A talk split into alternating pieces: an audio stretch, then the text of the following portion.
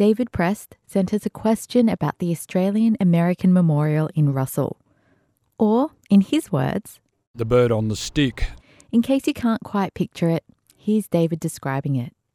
What appears to be a large stone structure with a stone eagle sitting on the top. It's uh, something that stands out above the surrounding buildings, and uh, you can see it from quite a distance away. The memorial is almost 80 metres high, and seeing it most days made David wonder. How do you reckon they got the bird on top of the um, the column? I was thinking that it's a very tall column, and would they have had a crane that size in Australia in 1953? I'm Sonia G, and this is Curious Canberra. It's a series from ABC News where you ask the questions and the newsroom answers one each week. You may have picked up on the fact that David is quite familiar with the memorial, and that's because he works at the Department of Defence, where the memorial is located. In fact, a series of photos displayed inside one of the defence buildings was what prompted this question. Okay, well, so the first photograph is possibly the first section of the column. uh, There are six photos all up, it's a truss and they show how the memorial was built. Stairway, David's of that always wondered about the memorial because like the photos crane displayed in this hallway don't tell the whole story. What have we got here? Well, here we've got the bird sitting on the ground. It's on a some sort of base, I would presume, ready to be lifted up. The next photograph shows the uh, the bird on top of the column, and the and the column half completed with its external covering. So, what happened between these two pictures? My first thought was to try and find someone who worked on its construction. But then I did the maths. The memorial is more than 60 years old, which meant my chances of finding someone were very slim. Next, I contacted the Australian American Association, or the AAA for short. The community organisation proposed the memorial as a tribute to American soldiers who died fighting alongside Australian troops in the Pacific during World War II.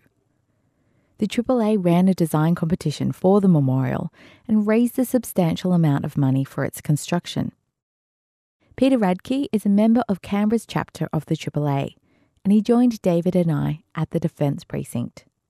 He explained why a photo appears to be missing from this set. I presume there are no photos because it was done at night. And I presume they didn't want too many people around just in case of uh, any mishaps. So But that's not exactly true. While the eagle was mounted at night, there are a few photos that capture it. And so Yuri gave me a DVD with some photographs that show the eagle being lifted. So if you head back this way, I'll pull up some of those photos for you. Yuri Shukost is a media officer from the Department of Defence. The collection of photos he shared captured the entire construction process. There are photos of the first models of the memorial and portraits of its designer, Sydney architect Richard Ure. There's even a photo of the eagle travelling to Canberra from Sydney on the back of a truck. But back to the photos we're interested in. Five or six capture the preparations made during the day to lift the eagle, and two show the nighttime operation. I asked David to read some of the captions. This one here shows the eagle from the front, and you can see what appears to be a line leading up to um, the top of the um, the column. Ah, and it says in here, this caterpillar tractor was used to haul the eagle into position. So the gentleman in the suit and the hat appears to be uh, driving away.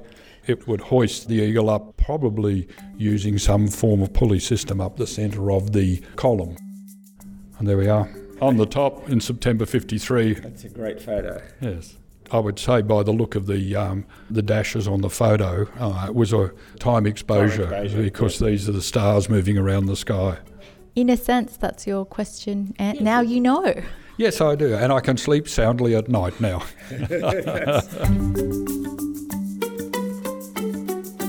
I made one last stop on my way back to the office. I'd called the Australian War Memorial, and they'd suggested I get in touch with Joan Beaumont, an academic from ANU. Joan had published a paper on the memorial in 2004, and she was happy to meet up.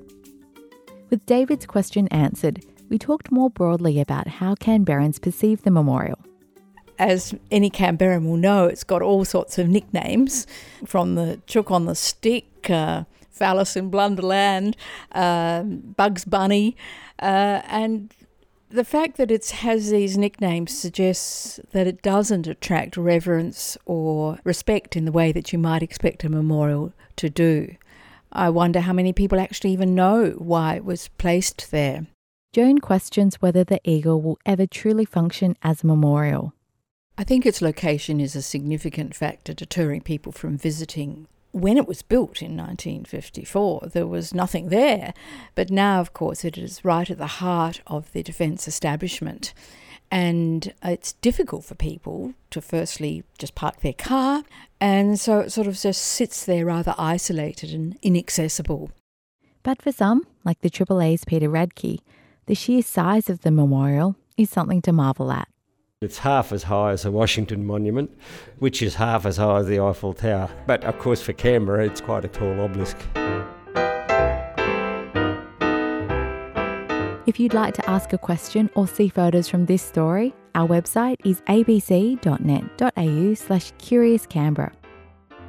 You can also find us on Facebook as Curious Canberra and on Twitter at ABC News Canberra. Next time on Curious Canberra, we answer a popular question that no one wants to put their name to. Lots of you have asked Does Canberra have Australia's worst drivers? Here's a clue from a Sydney social researcher. When we asked those in the ACT who are the worst drivers, a clear number one was ACT drivers.